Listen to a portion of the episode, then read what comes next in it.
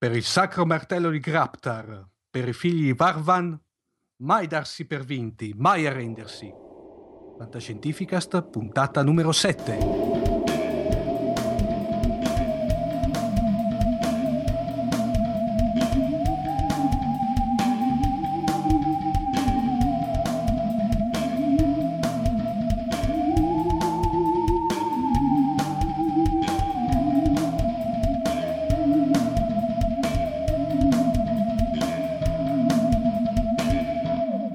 Fantascientificast, puntata numero 7. Bentornato Omar e bentornati a tutti voi.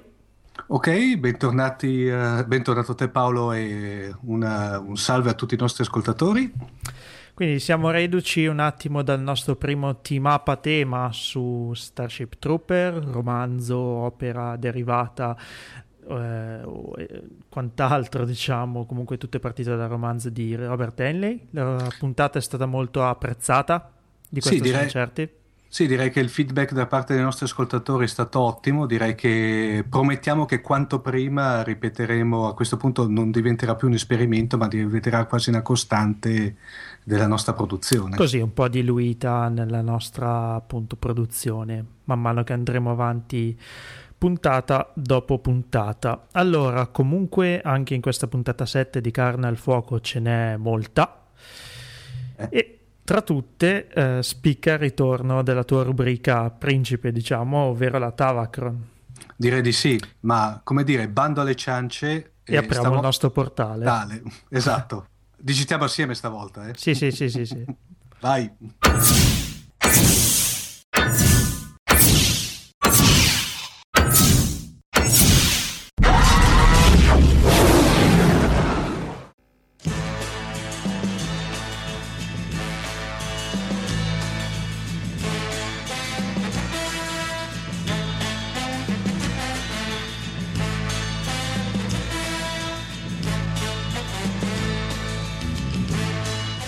E di cosa ci parli oggi, Omar?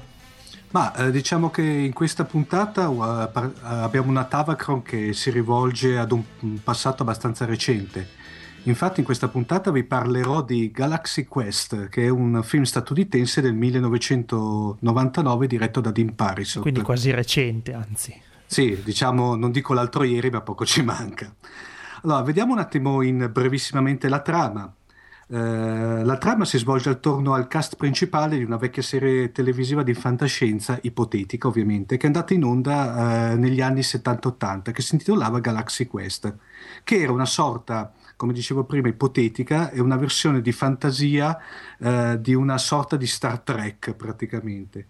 Questa serie aveva nel film generato un seguito molto affezionato di entusiasti che seguivano ancora i loro beniamini nonostante erano passati ben 18 anni dalla prematura sospensione del programma e questo se Dimmi diciamo il famoso fandom. Esatto, il famosissimo fandom, no? Uh, i i protagonisti principali della serie ormai eh, non recitano più e eh, erano talmente calati nei loro personaggi che non avevano più avuto altri eh, ruoli in altre opere di, di, di, rilevanza e continuano praticamente a guadagnarsi la pagnotta un po' fra l'inaugurazione di centri eh, commerciali di periferia e un po' praticamente partecipando a delle eh, convention per dei stralunati nerds e appassionati del fandom, i cui eh, loro praticamente a cui eh, partecipano gli loro unici fans, no? che tra l'altro loro continuano a bistrattare in maniera ormai abbastanza scocciata, perché bene o male dopo 18 anni... Quasi infastiditi, insomma. Esatto, esatto. Uh, ovviamente fanno tutto ciò come se fosse un, ormai un lavoro di routine, ormai uh, scocciati, senza più alcuna passione. Ma tutto cambia, diciamo, quando un, uh, un, un gruppo di quelli che inizialmente sembrano l'ennesimo gruppetto di fan, ma in realtà erano degli alieni, che sono dei termiani, giungono sulla Terra e li costringono praticamente a, a partecipare ad una sorta di loro conflitto che hanno con il terribile generale Sarris Uh, qui avviene un po' il qui pro quo perché da una parte i, no, i protagonisti della, della, della, serie pensavano che era un ennesimo incarico di lavoro molto ben pagato, dall'altra parte questi termiani che eh, erano tecnologicamente avanzati e però mancavano del cosiddetto praticamente eh, concetto di finzione narrativa, pensavano che i, le puntate che loro avevano captato via etere, intercettate, erano i veri eh, diari storici, come li chiamavano loro, per cui cose vere, per cui avevano ricostruito l'esatta copia della NSA Protector, che era l'Enterprise di turno, per intenderci, e perfettamente funzionante. Per cui eh, cosa succede? Eh, I protagonisti si trovano invischiati in un qualcosa che dopo scoprono più grande di loro, però fondamentalmente grazie si trovano anche per assurdo a, ad essere calati in situazioni tipiche dei loro telefilm, no? Per cui eh, eh, l'ingegnere qui... fa l'ingegnere, il capitano, esatto, fa il capitano, poi abbiamo, ecco, per cui eh, dopodiché qui mi fermo perché fondamentalmente dopo e, e, entriamo, evitiamo di dare troppi spoiler, però si creano una serie di situazioni se volete, avventurosi ma estremamente paradossali, che però li, eh, come dire, li, arriver- li porteranno a risolvere la, diciamo, il, il problema dei terminiani. Ok, prima di entrare un attimo poi in quello che è il cast vero e proprio, magari fare qualche altra considerazione, facciamo un piccolo stacco. In un remoto luogo della galassia, una civiltà è sotto assedio. Siamo i sopravvissuti. Hanno cercato un leader in tutto l'universo. Alcune scene del prossimo episodio di Galaxy Quest. Mai darsi per vinti. Mai arrendersi. Sarà lei a salvarci. E sono riusciti a trovare. Mai darsi per vinti. Mai arrendersi. Solo dei mediocri attori televisivi. Lei è la nostra ultima speranza. Dov'è la limousine? Zitta è meglio. Stanno per mettere in scena una recita straordinaria. A 8 milioni di anni luce da casa. Siamo degli attori, non degli astronauti. Voi siete i nostri paladini. Una cosa dell'altro mondo. Ora, Laredo, portaci fuori. Devi andare più a destra. Mettiti a sedere e non raddrizzala. La vuoi guidare tu questa volta? Recitare la parte degli eroi. È stato soltanto un malintento può non essere sufficiente. Sembrano dei bambini. Ciao piccolini! Mio Dio. La DreamWorks Pictures presenta Tim Allen, Sigourney Weaver, Alan Rickman, Galaxy Quest. Devi solo ucciderlo. Colpiscilo alla gola, cerca i suoi punti deboli. È una roccia, non ha nessun punto debole. Ok, dopo il trailer direi che è il caso di parlare un attimo magari dei, degli attori, dei personaggi, poi addentrarci in una breve analisi del, del, film. Sì, direi che praticamente a questo punto, come dicevamo all'inizio, il, il film, eh, bisogna fare questa piccola premessa, che il film è letteralmente secondo me un piccolo capolavoro Paolo, non tanto dal punto di vista... Concordo. Punto, non, non, tanto dal punto di vista della trama, che è diciamo molto divertente, però non è che uh, leva, uh, non è che rimane nella storia del cinema, come no, si suol dire. Molto lineare, semplice. Esatto. Ma secondo me per la via della costruzione che è letteralmente geniale, no? Allora, prima di tutto, come accennavamo in, pre- in precedenza Paolo prima del trailer, eh, è diretto da un Dean Parisot in gran spolvero. Ricordiamo che Dean Parisot, eh, se a qualcuno non, dice, non dice niente questo nome, però è stato eh, il regista che ha diretto più episodi di una serie come AR Medici in prima linea e anche di una serie che è passata un po' sortina qui in Italia che è stato Un medico fra gli orsi una mm. serie un po' particolare passata soprattutto verso diciamo fine anni 90 primi 2000 Uh, come dicevamo, il film è una non esplicita ma estremamente palese parodia di Star Trek, no? Infatti i cinque barra 6 protagonisti non sono che eh, strutturati eh, sia sui personaggi diciamo che interpretano nella, nella, falsa serie sui personaggi Star Trek ma anche sui loro interpreti reali no? per cui abbiamo uno straordinario Tim Allen per intenderci che interpreta il comandante Tuckard no? che è abilissimo a scimmiottare ed esasperare gli atteggiamenti da macio di William Shatner. Cioè, William Shatner eh, esatto. Addirittura con, con, queste capriole al limite del superfluo e non, addirittura non perdendo occasione per strapparsi o togliersi la maglietta, no? Eh, poi Beh, abbiamo... Il buon capitano Kirk, che... scazzottate... Esatto, che... Cioè, ce n'era un episodio, no? ricordiamo. Sì. No? Poi abbiamo uno straordinario Alan Rickman, che tra l'altro ricordiamo, lo ricordiamo nella saga di Harry Potter. Poi Severo splen- Spyton. Esatto, poi in uno splendido sceriffo di Nottingham in Robin Hood. Magistrale interpretazione, oserei dire. Forse poi, il miglior ma... sceriffo di Nottingham sì, mai visto sul grande schermo. Perfettamente d'accordo, ma poi soprattutto ricordiamo che è una star eh, teatrale di prima grandezza, soprattutto nei suoi ruoli shakespeariani, no? che interpreta l'alieno dottor Lazarus, che dovrebbe essere il, l'alter ego del, do, eh, di Spock no? all'interno della, della, de, diciamo della realtà di Star Trek. E anche qui lui, come Leonard Nimoy, per cui l'interprete, eh, diciamo, l'interprete di, di, Spock si sente intrappolato nel suo personaggio, che è, è, arrivato prima di tutto ad odiare in una maniera quasi viscerale, no? e che eh, odia sia il suo ruolo sia le battute che la famosa per il sacro martello di Graptar che abbiamo accennato all'inizio esatto che i suoi fan continuano a, far, a fargli ripetere pensando al poverino di fargli fare cosa gradita no?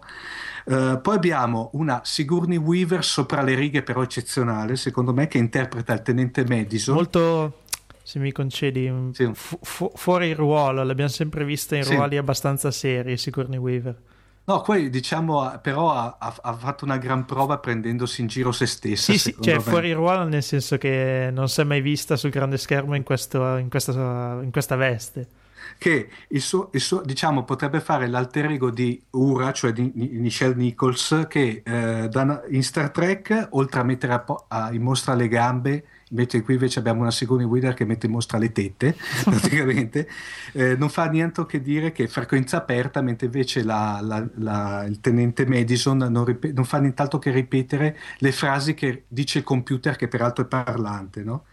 eh, poi abbiamo per concludere questo megacast secondo me abbiamo uno stralunato Tony Sholb che anche qui eh, fa la parte dello stralunato come lo fa nella serie che adesso diciamo poi l'ha consacrato che è Detective Monk. Non so se hai mai avuto occasione di vederla Paolo. Mm, Me lo ricordo qua, eh, che... eh, infatti in Men in Black eh, si stentava sì. a riconoscere l'alieno con la cui esplodeva la testa probabilmente. Ma è in Detective, detective Monk che arriva veramente a consacrarlo dove fa la parte di questo detective m- mm, molto particolare, stralunato, fissato, pieno di fisime che è veramente eccezionale. Beh lui, cioè, adesso non, non, sono un grande fan della fisionomica ma ha questa faccia un po' stralunata sì, in effetti. Ma, ma infatti all'interno del film Paolo Paolo è quello poi è l'unico dei, ah, degli attori che si prende sul serio, cioè sembra essere calato come se, se niente fosse nella sua situazione. Per esatto, quello che...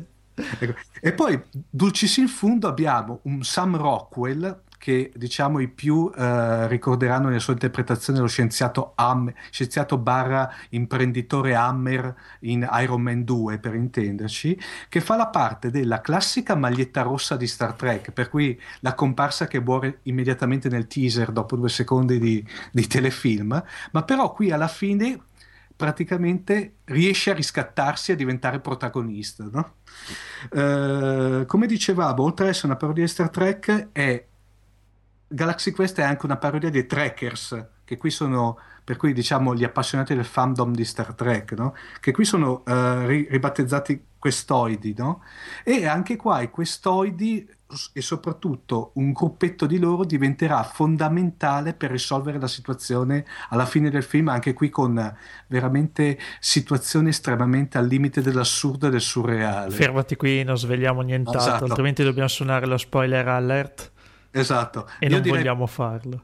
brevissimamente concludo. Ecco, l'unico, diciamo, di, l'unico neo di questo film che è passato letteralmente in sordina in Mm. Italia, Mm. vuoi per una pessima programmazione televisiva. Io mi ricordo solamente un passaggio sulla televisione, sulla televisione commerciale eh, e mi ricordo solamente un paio di passaggi su quella sulla pay per view. Po- Ma soprattutto anche secondo me Paolo per via che è estremamente calato nel mondo del Eh, fan. sì, sì, esatto, volevo dire la stessa cosa, nel senso che in Italia sarebbe veramente poco capito questo film. Esatto. Però guardate, eh, come dire, a tutti gli ascoltatori guardatelo, vero Paolo, perché ne vale assolutamente la pena, Vabbè, i nostri ascoltatori sicuramente lo capiranno, che fanno parte di quella fetta di popolazione italiana che invece quando si parla di fandom, insomma, sanno benissimo di cosa stiamo parlando e quindi potranno apprezzarlo benissimo. Mettiamo questo- tutti i riferimenti nelle note. Esatto, e direi che a questo punto salu- saluto i, ascolt- i nostri ascoltatori con un grandissimo abbraccio di gruppo, come si suol dire. Ok, questo lo capirete solo guardando il film. Ed ora passiamo al nostro quadrante dedicato alla fantascienza videoludica a cura di Paolo. E stavolta anche con la sigla, penso un po'. Oh, che bello!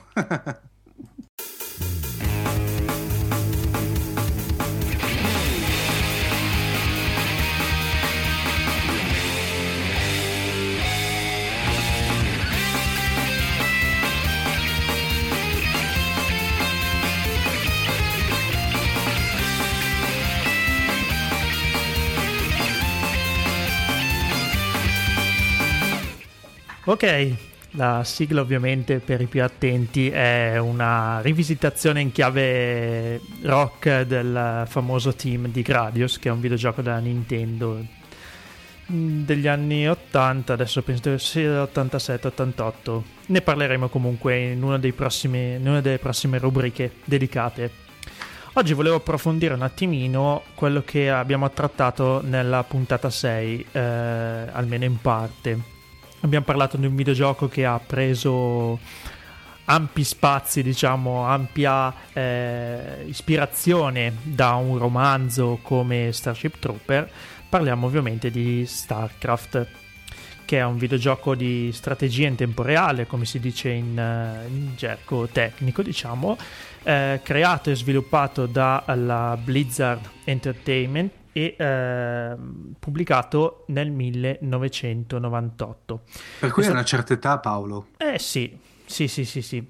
Tra l'altro, mh, diciamo, nel dialogo post-episodio c'è stata anche una discussione con il buon Shuren in merito a se il videogioco ha preso ispirazione anche dal film. Lui sosteneva di no, io Mm. sostengo di sì. Mh, più che altro sì, lui diceva è vero, tre mesi non bastano per ehm, modificare la struttura di un gioco eh, facendola ricalcare a qualcosa, un film che è uscito solo qualche mese prima. Verissimo, però è anche vero che di Starship Trooper eh, e teaser trailer eccetera eccetera ne giravano già da un anno all'epoca.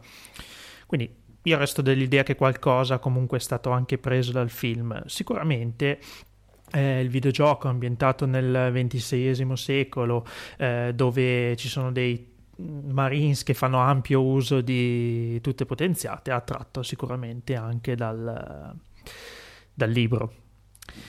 Parliamo un attimino della trama, dicevo ambientato nel XX secolo eh, durante un conflitto tra le maggiori tre razze diciamo della galassia, i terrestri da una parte, terrestri che eh, tra- traggono origine da umani galeotti esiliati diciamo e vengono spediti in un lontano settore della Via Lattea.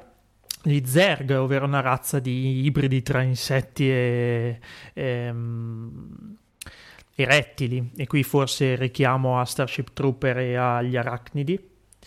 E una Mm. terza razza, eh, i Protoss, una razza umanoide psionica altamente avanzata a livello tecnologico, che eh, ce l'hanno a morte per qualche motivo con gli Zerg che si espandono per esplorazione, distruggono interi mondi, insomma, ce l'avrei anch'io un po' su. È interessante perché la strategia in tempo reale di questo gioco è molto frenetica e molto avvincente. A parte il, l'idea di continuo sviluppo tecnologico che la Blizzard aveva già eh, diciamo, sviluppato in titoli precedenti come lo storico Warcraft. Mm. Eh, questo c'è anche in StarCraft e ehm, diciamo è la base della strategia del gioco, sia in modalità single player sia in modalità multiplayer. Anzi, in modalità multiplayer ci sono delle vere e proprie guide strategiche e eh, dei campionati mondiali. Addirittura. Sì, ad esempio in Corea del Sud ci sono veri e propri team professionisti che si contendono tornei nei quali anche ci sono oh. premi abbastanza interessanti, ecco, insomma. Il videogioco ha avuto, dicevo, questa prima pubblicazione nel 1998 e la pubblicazione di Brood War. Eh, Brood War sarebbe, mi sembra testualmente, la guerra delle covate, una cosa sì, del genere. Sì.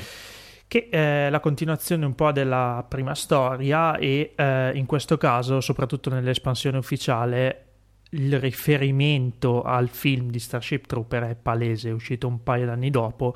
Qui si parla di un direttorato della Terra Unita mm-hmm. che sa molto di dittatura globale di Heinlein e eh, soprattutto i filmati di intermezzo tra un livello e l'altro, comunque tra un, un episodio e l'altro, risentono fortemente di quello stile molto Verhoeven-iano, diciamo. Sì, tipo, eh, per cui per tipo, tipo, Starship oppure tipo anche Robocop, questi sorti sì, di pseudo sì, sì, spot Spedo, propagandistici. Sì, esatto, è esattamente quello. Mm, in Brood War, diciamo, la cosa è ancora più marcata rispetto al primo titolo.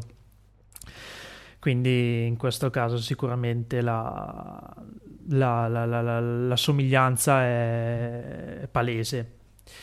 Dicevo, mh, mm, c'è questo, questa strategia che viene portata avanti in tempo reale, questo tema del, degli add-on, comunque del progressivo avanzamento tecnologico della propria truppa, eh, ci si scanna con eh, diverse modalità, diverse strategie e eh, ripeto, mh, è un, ricalca lo schema classico che la Blizzard porta avanti da Warcraft in poi, però sicuramente il, il, set, il, setup, diciamo l'ambientazione fantascientifica è veramente ben curata e eh, molto molto apprezzata da un punto di vista strategico. Ancora ad oggi penso che eh, non abbia rivali a livello di proprio difficoltà e di coinvolgimento nel gioco anche la sua più recente incarnazione, StarCraft 2, primo episodio della seconda, diciamo, ondata di titoli, che è uscito nel luglio del 2010, secondo me non ha ancora raggiunto i livelli del primo a livello di proprio giocabilità.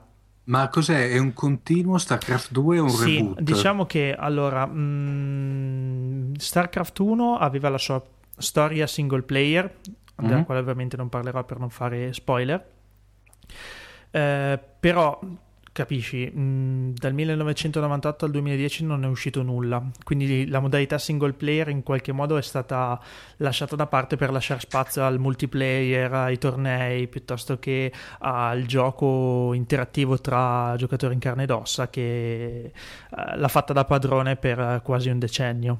Okay? Mm-hmm. StarCraft 2 sì, continua la storia in qualche modo. Uh, apporta delle migliorie del nuovo sistema di avanzamento tecnologico che è un po' diverso rispetto al primo titolo, eh, si scelgono diciamo al di fuori dell'azione certe strategie di ricerca da portare avanti, c'è maggiore interazione tra i personaggi, cosa che non c'era in StarCraft 1, mm-hmm. quindi quasi riprende quella modalità da bar che ha reso famoso un titolo come Wing Commander, del quale abbiamo parlato nel primo episodio. La modalità multiplayer mm, sì, c'è, è stata sicuramente avanzata da un certo punto di vista, nel senso che ci sono nuove unità, nuove strategie, però ancora un po' pesante. Vedremo. Adesso per il 2013 aspettato il secondo titolo di StarCraft 2. Io dico la verità, lo aspetto solo per la storia perché sta diventando molto appassionante. Mm-hmm. Vedremo se Blizzard apporterà anche qualche miglioria da un punto di vista di giocabilità. Curiosità, diciamo che nel 2002 era stato annunciato un altro titolo che si prospettava molto interessante e coinvolgente, ovvero StarCraft Ghost.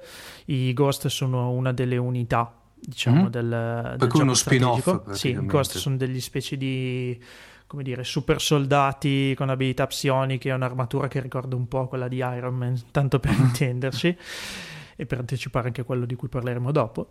E, ehm, però, diciamo, è stato annunciato nel 2002, erano usciti dei trailer e poi è stato sospeso a tempo indeterminato. E ad oggi la Blizzard non ha ancora. Ehm, dato ufficialmente lo stop al progetto, quindi non lo so cosa ci aspetta in futuro, vedremo.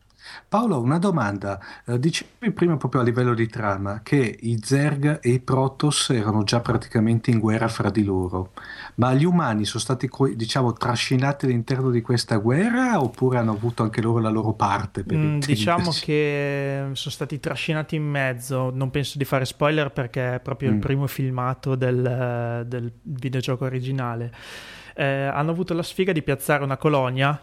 Mm-hmm sopra una colonia Zerg e sono arrivati dei Protoss a disinfestarla. Quindi, ah, per cui cioè loro malgrado. Loro malgrado sono stati trascinati dentro questa cosa, però sicuramente poi vanno a ricoprire un ruolo chiave nella storia, sì, quello sicuramente. Bene. Bene, direi di passare al terzo quadrante di questo episodio, puntata che dir si voglia, numero 7 e ovviamente anche in questo episodio abbiamo il piacere di avere il nostro prof. My God, it's full of stars.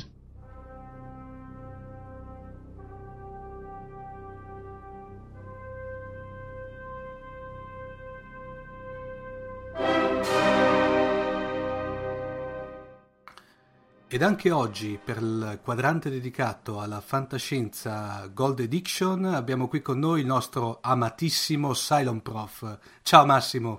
Carissimo Omar, mm-hmm. con amatissimo mi fai arrossire addirittura, dai. Eh, ma ormai sei il, il Cylon Prof più amato dagli italiani e non eh. solo.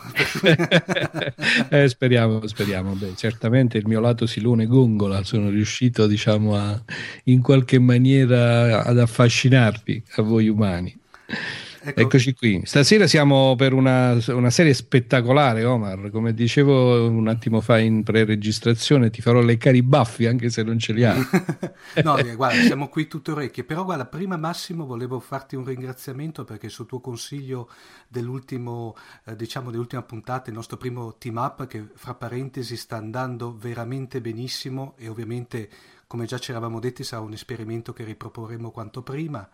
Uh, ho finito di leggere il, il, gioco di Ender, grazie mille, ottimo suggerimento e a questo punto estendo il suggerimento e il consiglio a tutti i nostri ascoltatori.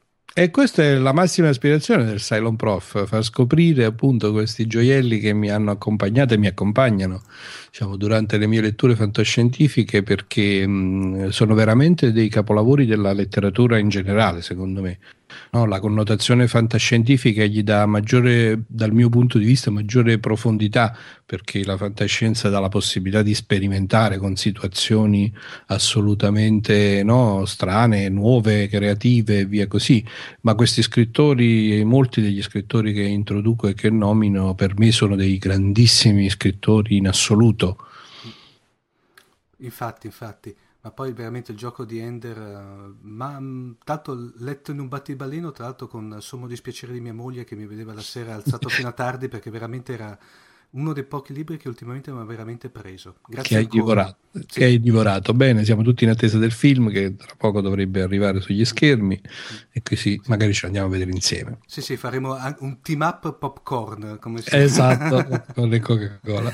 Va bene, invece stasera di che cosa ci parli? Eh, stasera Jack Vance. Jack Vance è un autore poco conosciuto, credo.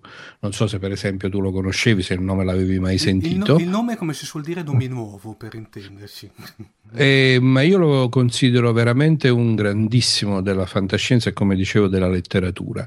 Eh, Jack Vance peraltro eh, è quasi centenario, è nato nel 1916 Però... e ancora incrociamo le dita, no? ancora se la, se la, combatte.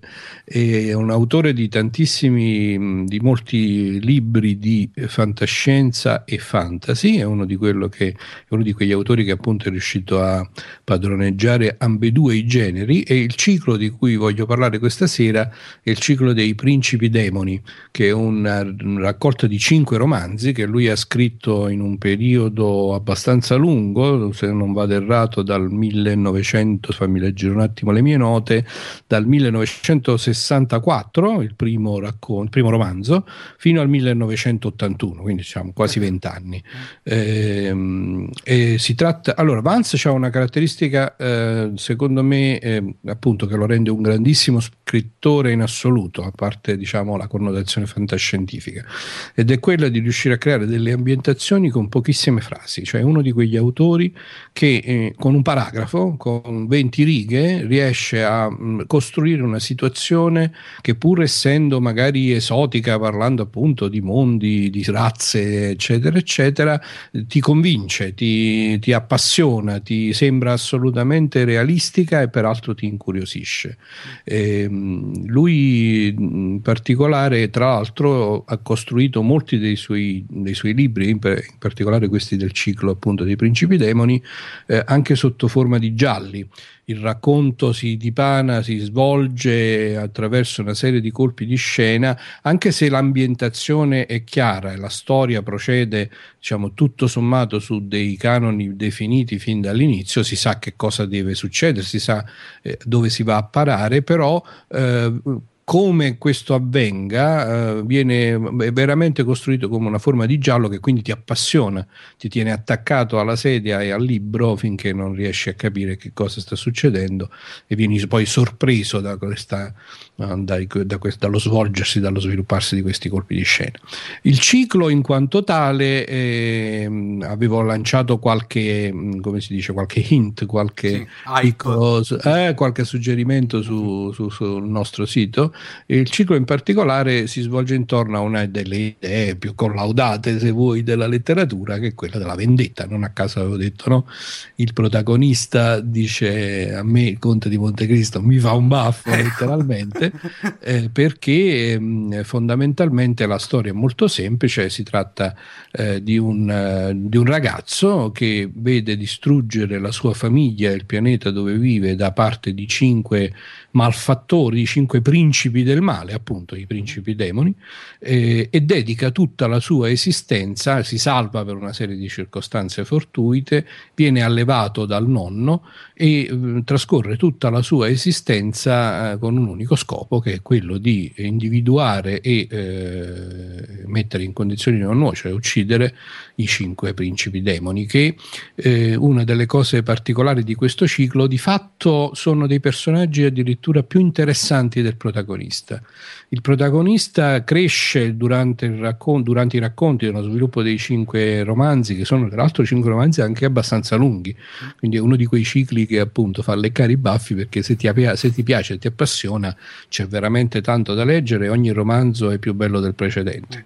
Eh, ma nonostante appunto il protagonista assoluto sia questo giovane che si chiama Kirt Gensen, eh, di fatto eh, i cinque principi demoni sono, se possibile, ancora più interessanti. Sono ognuno, ognuno di loro eh, nella, nello svolgersi dei romanzi svela eh, una serie di caratteristiche e di connotati che lo rende assolutamente eh, interessante. Sono di fatto degli artisti del male, va, se si può dire così.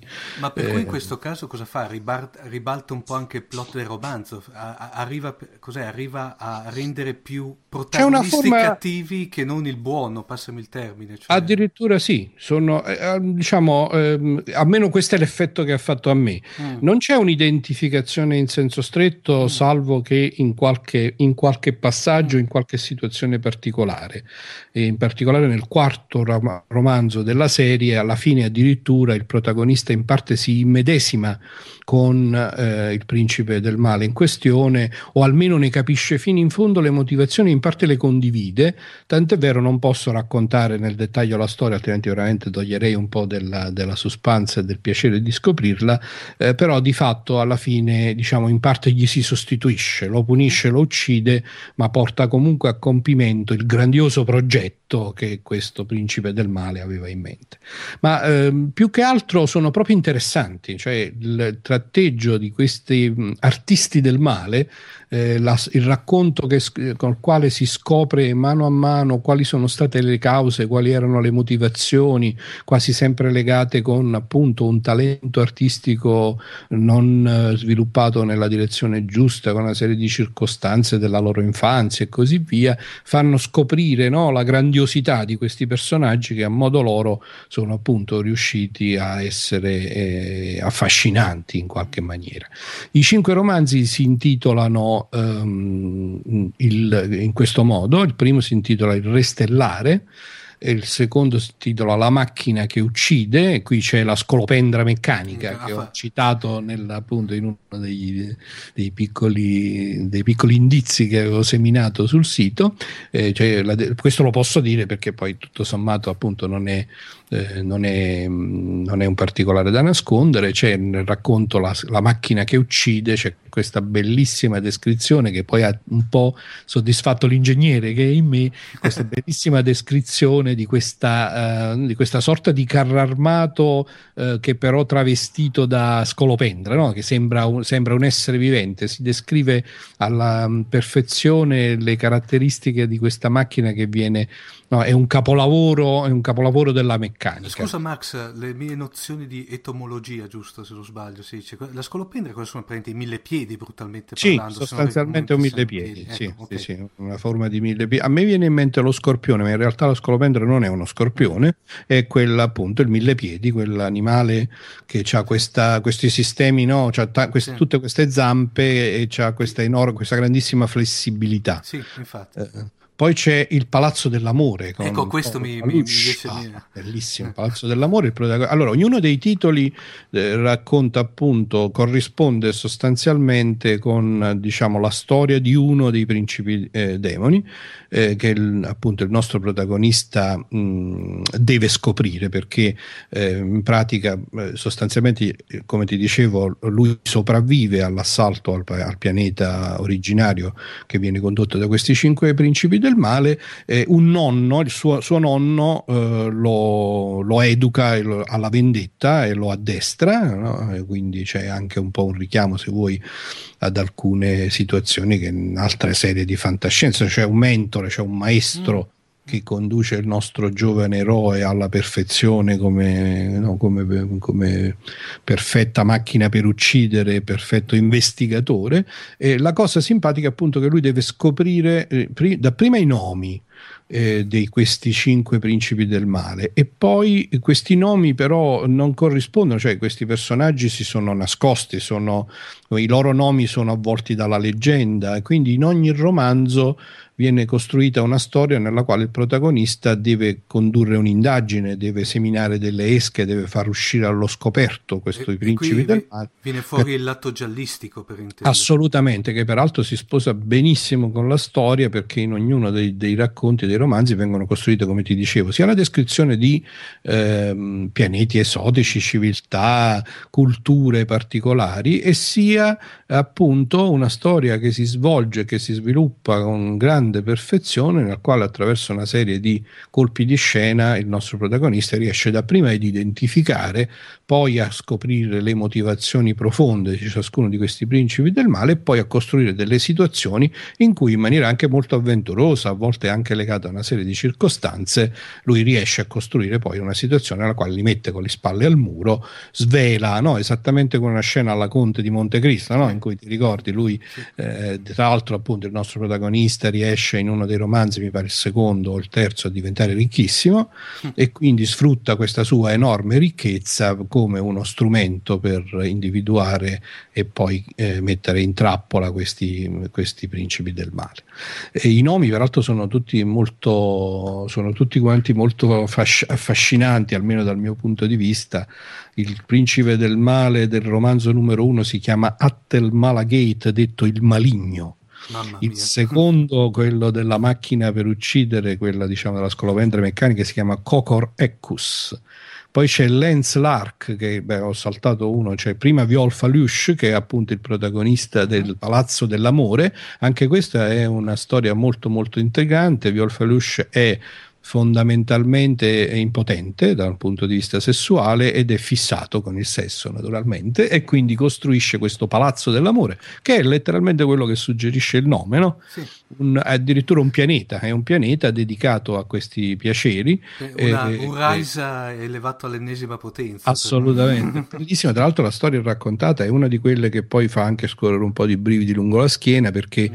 questo principe del male questo Viol Felush è follemente innamorato innamorato di una ragazza che al liceo lo ha respinto e mette in azione un piano del tipo che genera dei cloni di questa ragazza e ogni volta prova a farli innamorare di sé, ma non ci riesce. Eh, poi abbiamo eh, Lance Lark, come stavo dicendo, che è una delle storie più interessanti, più simpatiche, è quella in cui alla fine il nostro protagonista si identifica almeno in parte con le motivazioni profonde di questo principe del male che sono questa volta invece caratterizzate come una specie di lotta di classe.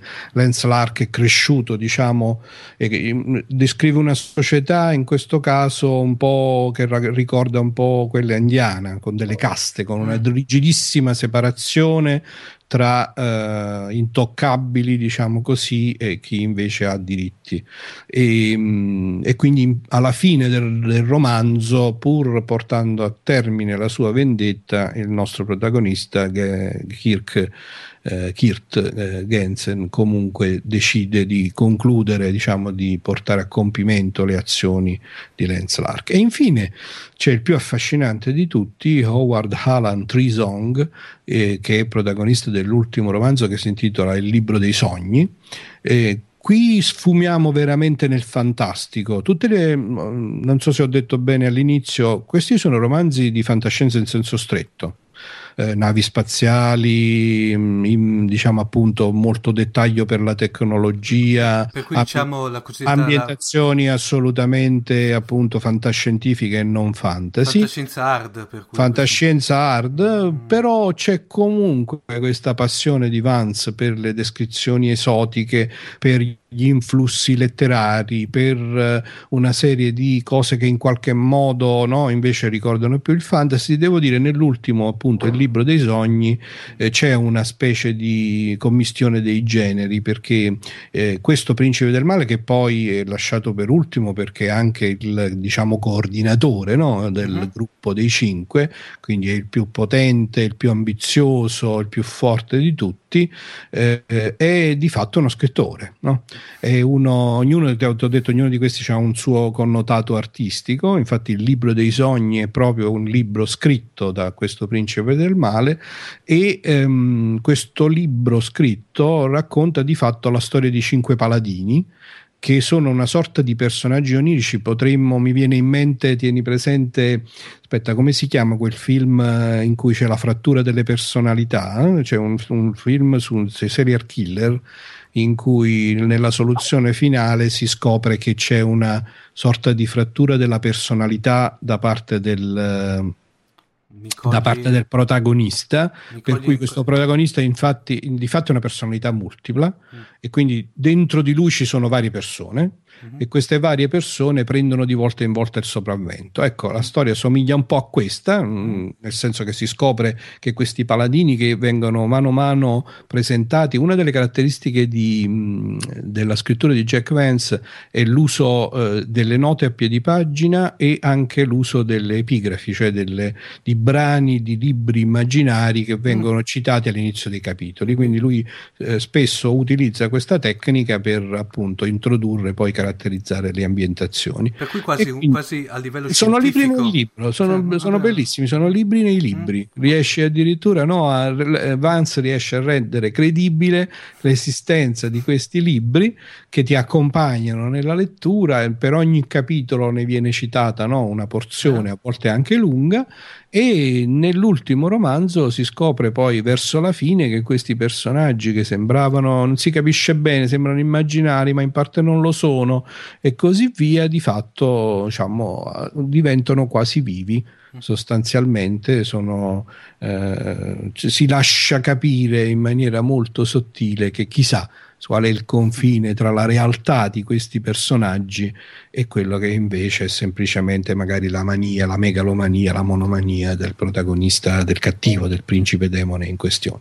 Insomma, un ciclo che spero di essere riuscito almeno in parte a rendere veramente il fascino di queste storie che sono ricchissime di avventura, ricchissime, come dicevamo, di suspense, di aspetti anche di gialli, eh, ma che riescono a descrivere un intero universo eh, tra l'altro Vance lo caratterizza in quanto tale, si chiama Oicumene, è un, un universo in cui l'umanità si è ormai espansa su centinaia, migliaia di pianeti, eh, in ognuno dei quali eh, ha sviluppato delle cultu- culture molto particolari, tutte estremamente ricche, tutte estremamente fantasiose, colorate, e poi, una descrizione poi, anche dei costumi. Dimmi, scusa. Da quanto ho capito, poi Massimo, da, con una certa anche plausibilità del tutto anche. Certamente, una plausibilità sempre nell'universo fantascientifico e fantastico di cui par- parliamo, eh, peraltro avanza una prosa molto, asciu- molto, asciutta. Tu ricordi che quando io ho parlato per esempio di Zelani, eh, sì. no, dicevo che era un grandissimo scrittore perché invece tutta la sua prosa era veramente una prosa ricchissima eh, di influssi letterari e quindi anche molto sofisticata. Invece quella di Vance è una prosa molto molto asciutta. Potrebbe essere simile a una, a una highline, tanto per rimanere in tema della scorsa puntata come tipo sì, di... Sì, come tipo di, di scrittura sì, abbastanza sì. Eh, hai, hai, trovato una similitudine in cui non avevo pensato, ma in termini di stile di scrittura è molto simile. E, e però nonostante la, appunto questa caratterizzazione così asciutta e forte della prosa poi di fatto riesce ad evocare questi scenari fantastici questi scenari eh, assolutamente mh, mm, multicolorati. Ecco la cosa che mi viene di più in mente è che lui anche nelle descrizioni dei personaggi dei costumi delle culture eh, ti mette davanti un caleidoscopio di colori. C'ha sempre questa connotazione straordinaria estremamente forte dei colori, degli influssi, dei profumi, insomma è un, una lettura assolutamente godibilissima. Cinque romanzi, cinque romanzi eh, ognuno come ti ho detto abbastanza corposo, quindi una bella lettura veramente che può tenere impegnata diciamo una, un'intera estate, dai lo possiamo suggerire, visto che ormai si avvicina il, si avvicina sì. il periodo estivo, lo possiamo suggerire ai nostri Beh. ascoltatori come una delle possibili scelte per farsi compagnia nel nel, nel periodo del, degli, degli, ozzi e del, della pigrizia estiva. Benissimo. Massimo. Eh, Devo rubare ancora un minuto leggendo un pezzettino piccolissimo dal, dal, primissimo, sì. dal primo volume, quello in cui il nonno, diciamo, ehm, da, lascia una lettera di addio. Tra l'altro, appunto, ti ho parlato di questo nonno che fa da mentore di, del protagonista, ma di fatto non compare mai, sono solamente le prime 10-20 pagine, uh-huh. poi muore e il protagonista rimane solo. Eh, volevo leggere un pezzettino dalla lettera che il nonno lascia eh, appunto al protagonista buono, diciamo, della serie e in cui descrive il suo compito. Posso? Vado. Vai, vai, vai. Mio caro Kirt, raramente ti ho parlato del mio affetto e della grande stima che nutro nei tuoi confronti. Approfitto di questa occasione per farlo. Tu sei stato più importante per me perfino di mio figlio. Ora non dirò che mi spiace di averti avviato per la strada che dovrai percorrere, anche se così ti saranno negati molti piaceri e molti lussi tipici di una vita normale. Sono stato presuntuoso a forgiare in questo modo la tua vita? Credo di no. Da parecchi anni sei cosciente del tuo dovere e non hai dato segno di voler prendere un'altra direzione.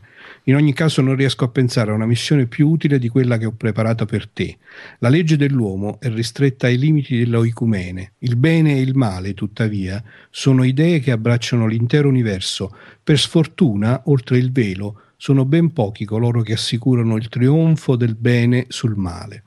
Il nostro più forte e primo motivo al riguardo della lotta tra il bene e il male non è nulla di più di un desiderio primitivo di vendetta. Cinque comandanti pirati uccisero certi esseri viventi e resero schiavi altri che erano preziosi per noi. La vendetta non è un movente ignobile quando uno ha uno scopo produttivo. Non conosco i nomi di quei cinque pirati. I miei sforzi non mi hanno procurato le informazioni volute. Ho riconosciuto solo un nome tu devi cercare questo nome nel di là e imparare da lui i nomi dei cinque.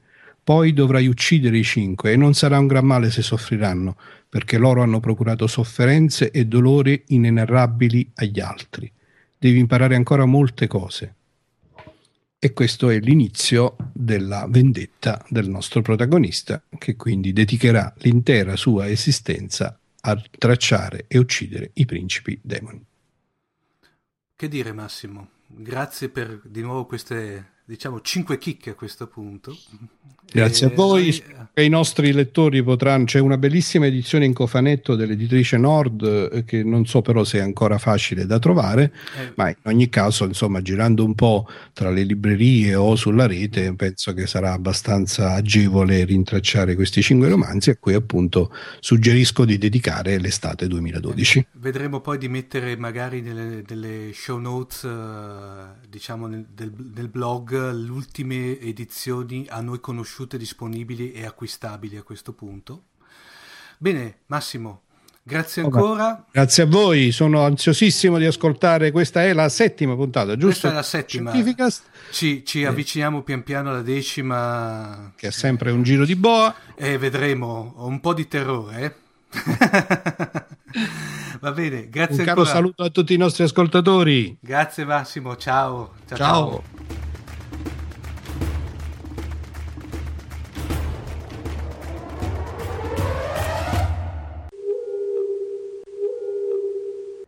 Dato l'evento cinematografico del quale parleremo tra poco, vogliamo fare questo piccolo stacco musicale introducendo proprio la colonna sonora del, um, del film del quale andremo poi a parlare con eh, il nostro Giacomo, quindi a voi Live to Rise dei Soundgarden.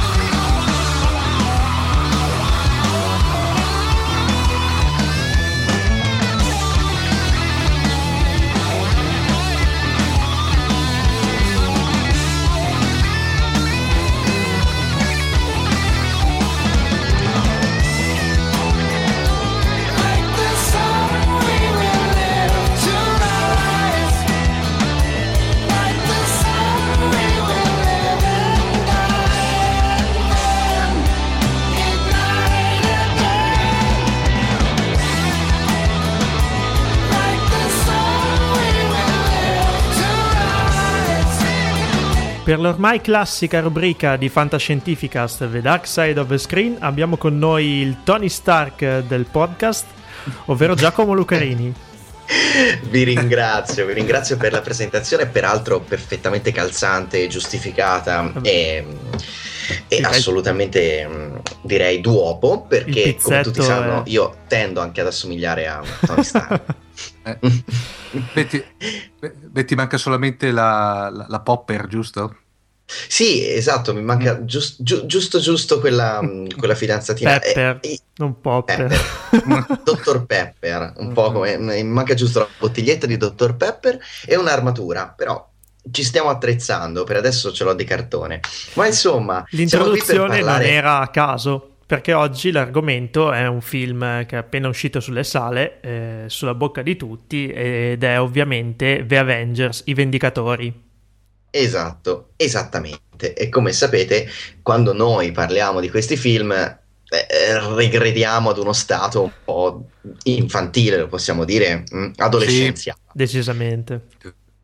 Anche perché, e vorrei che questo voi me lo sottoscriveste perché so che l'avete visto, quindi siamo, siamo tutti e tre perfettamente eh, ferrati sull'argomento, è anche il modo migliore per godersi una pellicola di questo genere. Ah, decisamente sì. Ah, sì, eh... sì è, è il modo migliore veramente per divertirsi. Bisogna far scatenare il ragazzino che è dentro di noi, tornare a quando leggevamo negli anni 90 o chi è più giovane di noi, i primi 2000, i fumetti della de, de, Marvel e rientrare un po' in quello che era nello spirito dei fumetti della Marvel. Infatti, il buon vecchio Joss Whedon, che è diciamocelo, forse il vero artefice del successo planetario che sta avendo di Avengers, che ricordiamoci sta già rastrellando incassi da record ed è uscito solo in Europa e su altri mercati, quindi in America, che poi ricordiamolo è sempre il grosso del mercato di un film, esce in questi giorni. Joss Whedon, che come tutti sanno è stato l'artefice di insomma, grandi serie televisive di, di, di, grandissimo successo, Buffy, Angel, Firefly, Beh, lì non si può parlare esattamente di successo quanto di apprezzamento della critica. Sì, esatto. esatto. Noi, noi, però lo amiamo visceralmente. Sì, sono, è sono uno, un altro argomento degno di questo podcast che presto verrà affrontato. Bene, ecco, ci voleva uno come lui, uno che comunque ha scritto fumetti, che è cresciuto con i fumetti, li ha masticati per tantissimo tempo e soprattutto non si vergogna di infilarci le mani fino al gomito, anzi direi fino alle spalle, sporcandosi proprio con la materia, cioè non, non, gliene frega niente di commettere delle leggerezze eh, di sceneggiatura, quello che vuole è avere il massimo del divertimento, un, un minimo di fedeltà ai personaggi e soprattutto un, una macchina spettacolare di, di battute e di azione, che poi detto fra noi è quello che ci vuole. Sì, eh? sì, sì. Adesso prima di entrare poi nel vivo, diciamo, di un, una pre-trama, non voglio spoilerare nulla. Eh, stavamo facendo un ragionamento io e Omar ieri dopo il film eh, sul personaggio in particolare di Tony Stark e Iron Man. Eh, già dai primi film, parliamo quindi di Iron Man e Iron Man 2, hanno non voglio dire stravolto il personaggio del fumetto, ma è molto più, passatemi il termine, idiota rispetto a, quello che si leggeva nei fumetti, il Tony Stark un po' tutto d'un pezzo, un po' forse anche un sì, po' Sì, diciamo che l'hanno reso forse un po' più sbracato, un po' più esatto. spaccone, sborone, anche, dai, diciamo. anche un po' meno alcolizzato, diciamo. no, questo è un Tony Stark che giustamente come qualcuno ha fatto notare è un po' alla, alla James Bond quello dei vecchi tempi, cioè fascino, carisma, come lui si autodefinisce, no? playboy, genio, filantropo, e, eccetera, eccetera. Quindi chiaramente è il personaggio un po' sopra le righe, che poi se vogliamo anche lo sguardo umano, no? perché lui formalmente non ha nessun superpotere, al di là del fatto che gli fanno un'armatura che non si rompe neanche quando fa braccio di ferro con Thor, che detto fra noi, forse Thor gli potrebbe anche rompere un braccio in tre secondi Iron Man se ci basiamo insomma su, su, eh, sì. sulla realtà tra virgolette del fumetto. Però, però c'è sempre un però. Eh, il, il, film è un macchinone spettacolare diciamo due accenni di trama che tanto poi non sono sì, niente sì, di che. eh, come eh, Loki cioè il fratello cattivo di Thor il dio dell'inganno vuole impossessarsi di un cubo di energia che praticamente gli permetterà di fare uno scambio con degli alieni, lo possiamo dire, e quindi ritornare sul suo trono sull'Asgard e nel frattempo far fuori la popolazione della Terra che tanto gli sta sulle scatole. Detto questo, è solo un mero pretesto, perché ditemi voi se questa trama sta in piedi.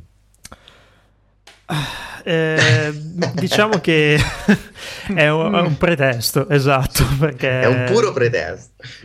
E, e, naturalmente il vero spettacolo sono loro, sono gli Avengers, cioè eh, ogni personaggio in sé, tutte le dinamiche che comporta e soprattutto i rapporti fra di loro, che ovviamente insomma eh, uno non va d'accordo con l'altro, eh, to- Tony Stark litiga con uh, Steve Rogers, Capitan America si incazza con Thor, Hulk ce l'ha con tutti.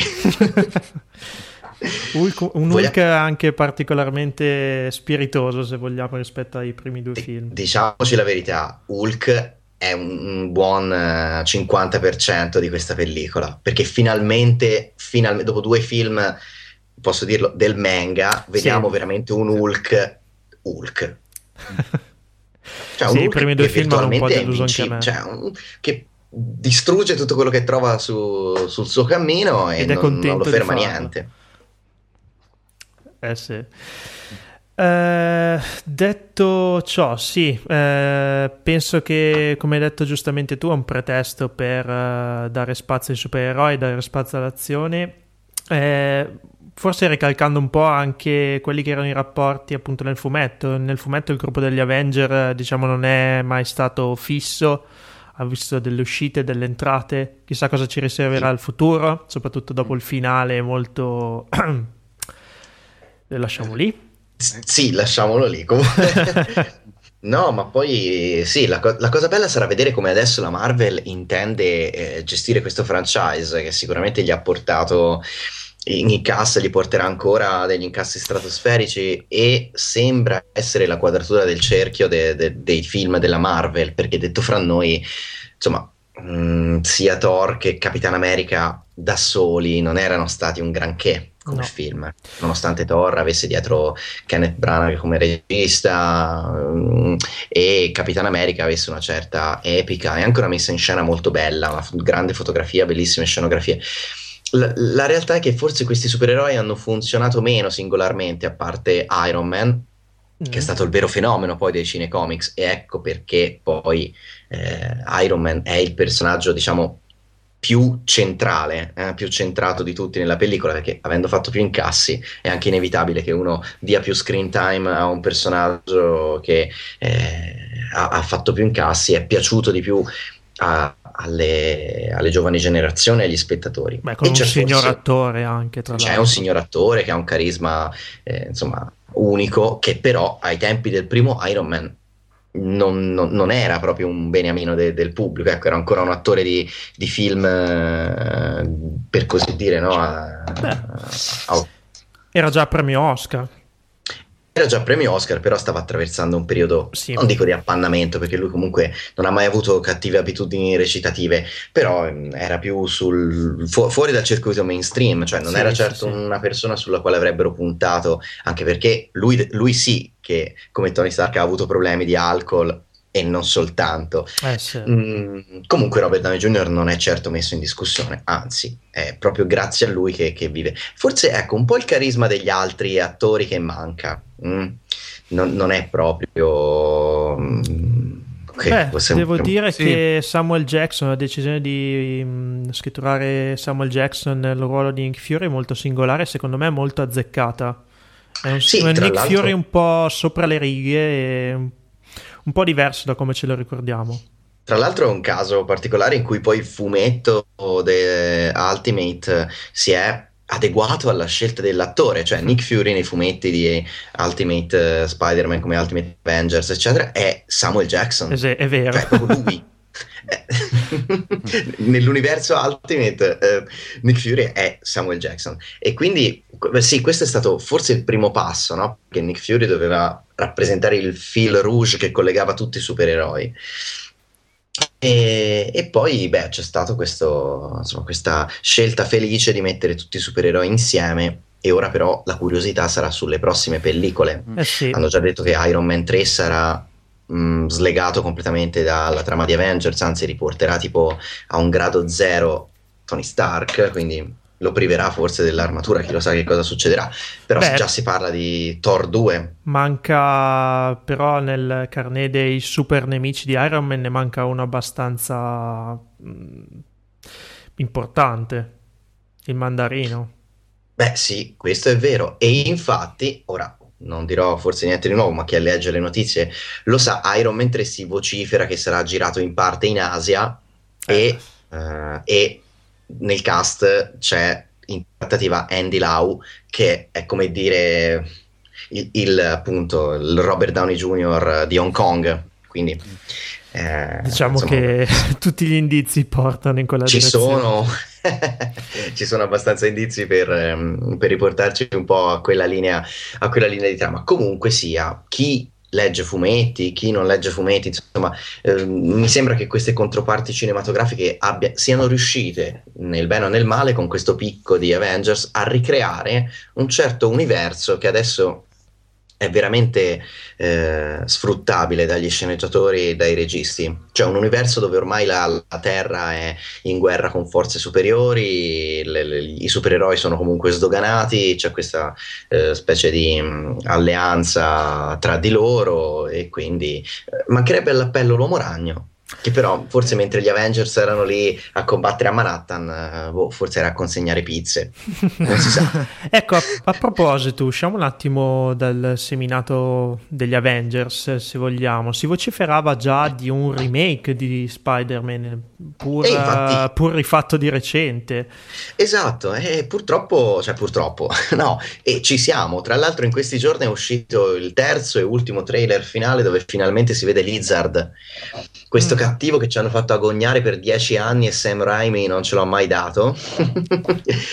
eh, lo vedremo adesso in questo reboot che esce ora, praticamente, fra, fra un mese, esce in America di Amazing Spider-Man con cambio totale di cast con eh, Gwen Stacy al posto di, ehm, della buona vecchia Mary Jane che invece era figura centrale nel, nella prima trilogia e Peter Parker che non è più il buon vecchio Toby Maguire ma è Andrew Garfield per chi ha visto insomma ehm, The Social Network era il socio di eh, Zuckerberg. E quindi eh, cioè, sì, fare un reboot in effetti a dieci anni di distanza è veramente un'operazione rischiosa, ha fatto molto discutere perché veramente non c'è più limite, cioè se si riazzera una saga partita dieci anni prima siamo veramente, boh, forse c'è chi dice alla frutta delle idee. A, Con Batman non l'hanno fatto nell'arco di dieci anni, l'hanno fatto nell'arco di una quindicina d'anni, però ha avuto il suo,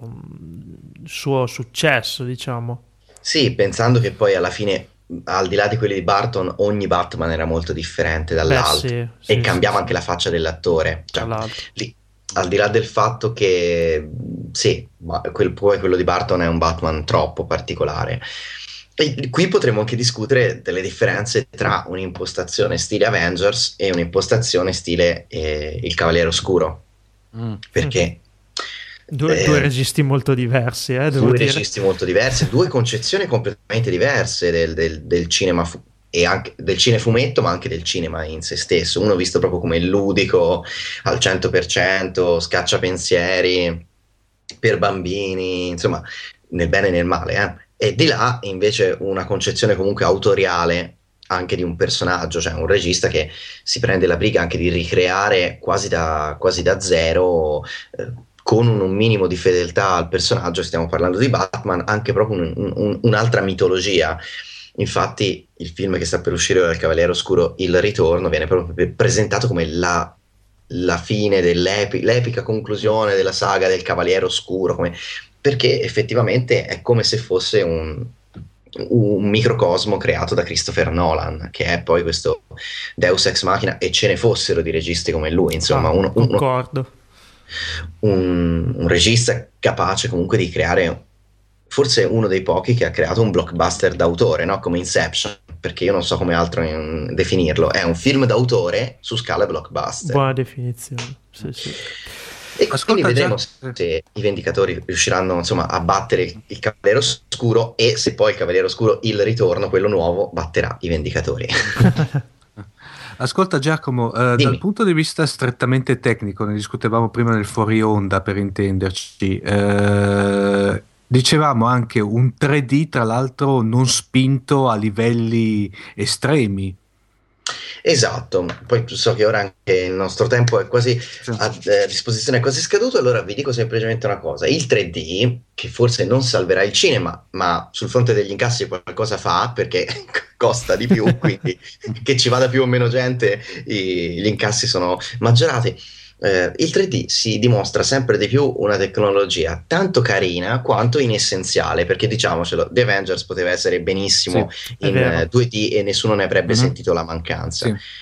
E non per niente Nolan invece nel Cavaliere Oscuro fa, eh, sviluppa la tecnologia dell'IMAX, di, magari ne parleremo un'altra volta. Sì. Comunque il 3D, a parte i pezzi che escono verso lo spettatore in alcuni film, ha ben poca utilità. Diciamo che in The Avengers perlomeno non infastidisce ed è ben fatto, anche se secondo me quello migliore visto fino ad oggi, perlomeno quello che ho visto io, è stato Ten Ten. Eh, Mi manca. Ecco. Ed, e, tra, e, tra, l'altro devo dire, ovviamente, eh, brevissimamente, e ne parleremo se vai in un prossimo giro, che in effetti avendo visto Battleship, lì non c'è il 3D, eppure il film è spettacolarissimo lo stesso. Sì, forse ci siamo dimenticati che i film erano spettacolari anche senza 3D. ecco. senza l'ausilio della tecnologia. Insomma, grazie, vedremo tutti i filoni aperti dalla Marvel come si concluderanno tra un po'. Intanto, se non l'avete ancora fatto, il nostro consiglio è di andare al cinema e godersi questo bellissimo film. Metteremo tutte le note, ovviamente, nelle note dell'episodio. Grazie Giacomo ancora una volta. Ciao, grazie, grazie Giacomo. E a presto. un saluto, un saluto a voi e un saluto agli ascoltatori.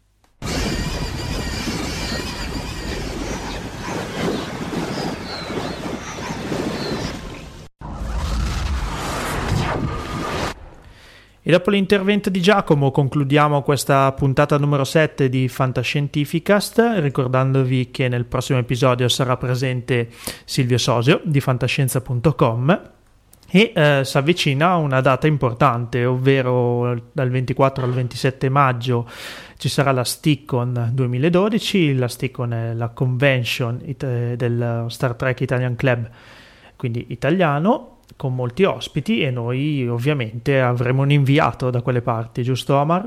Sì, un nostro inviato speciale che ci, terrà, diciamo, ci darà un resoconto estremamente dettagliato dell'evento. Evento sempre molto interessante per tutti gli appassionati di fantascienza. Ricordiamo sarà a Bellaria dal 24 al 27 maggio. Il sito ufficiale magari lo mettiamo nelle note dell'episodio. Sì, direi di sì. Come sempre potete partecipare al, al, podcast con i vostri commenti, i vostri suggerimenti e le vostre critiche tramite i soliti canali, ovvero Ovvero, allora abbiamo il sito internet che è www.fantascientificast.it, la nostra posta elettronica che è eh, info-fantascientificast.it, oppure i nostri due social fantacanali che sono praticamente da una parte Facebook eh, alla pagina praticamente Fantascientificast e oppure Twitter all'account Fantascicast tutto attaccato.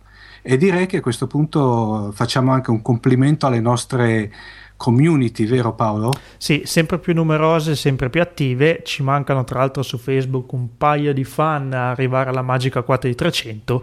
Insomma, sforzatevi un attimo invitate qualcuno dei vostri amici. No, ripeto, le comunità stanno diventando anche molto belle perché c'è proprio uno scambio sia di informazioni sia di, della passione che ci accomuna per la fantascienza. Sì. Quindi è veramente bello e direi che per noi è fonte di enorme soddisfazione diciamo aver messo in moto questa, tutto ciò, vero Paolo? Sì, sì, sì, sì. Ed è molto bello e dà molte soddisfazioni. Bene, direi di concludere qui, allora ci risentiamo tra un paio di settimane. Per il momento, grazie ancora per il vostro supporto e a presto, insomma. Ciao. Ciao.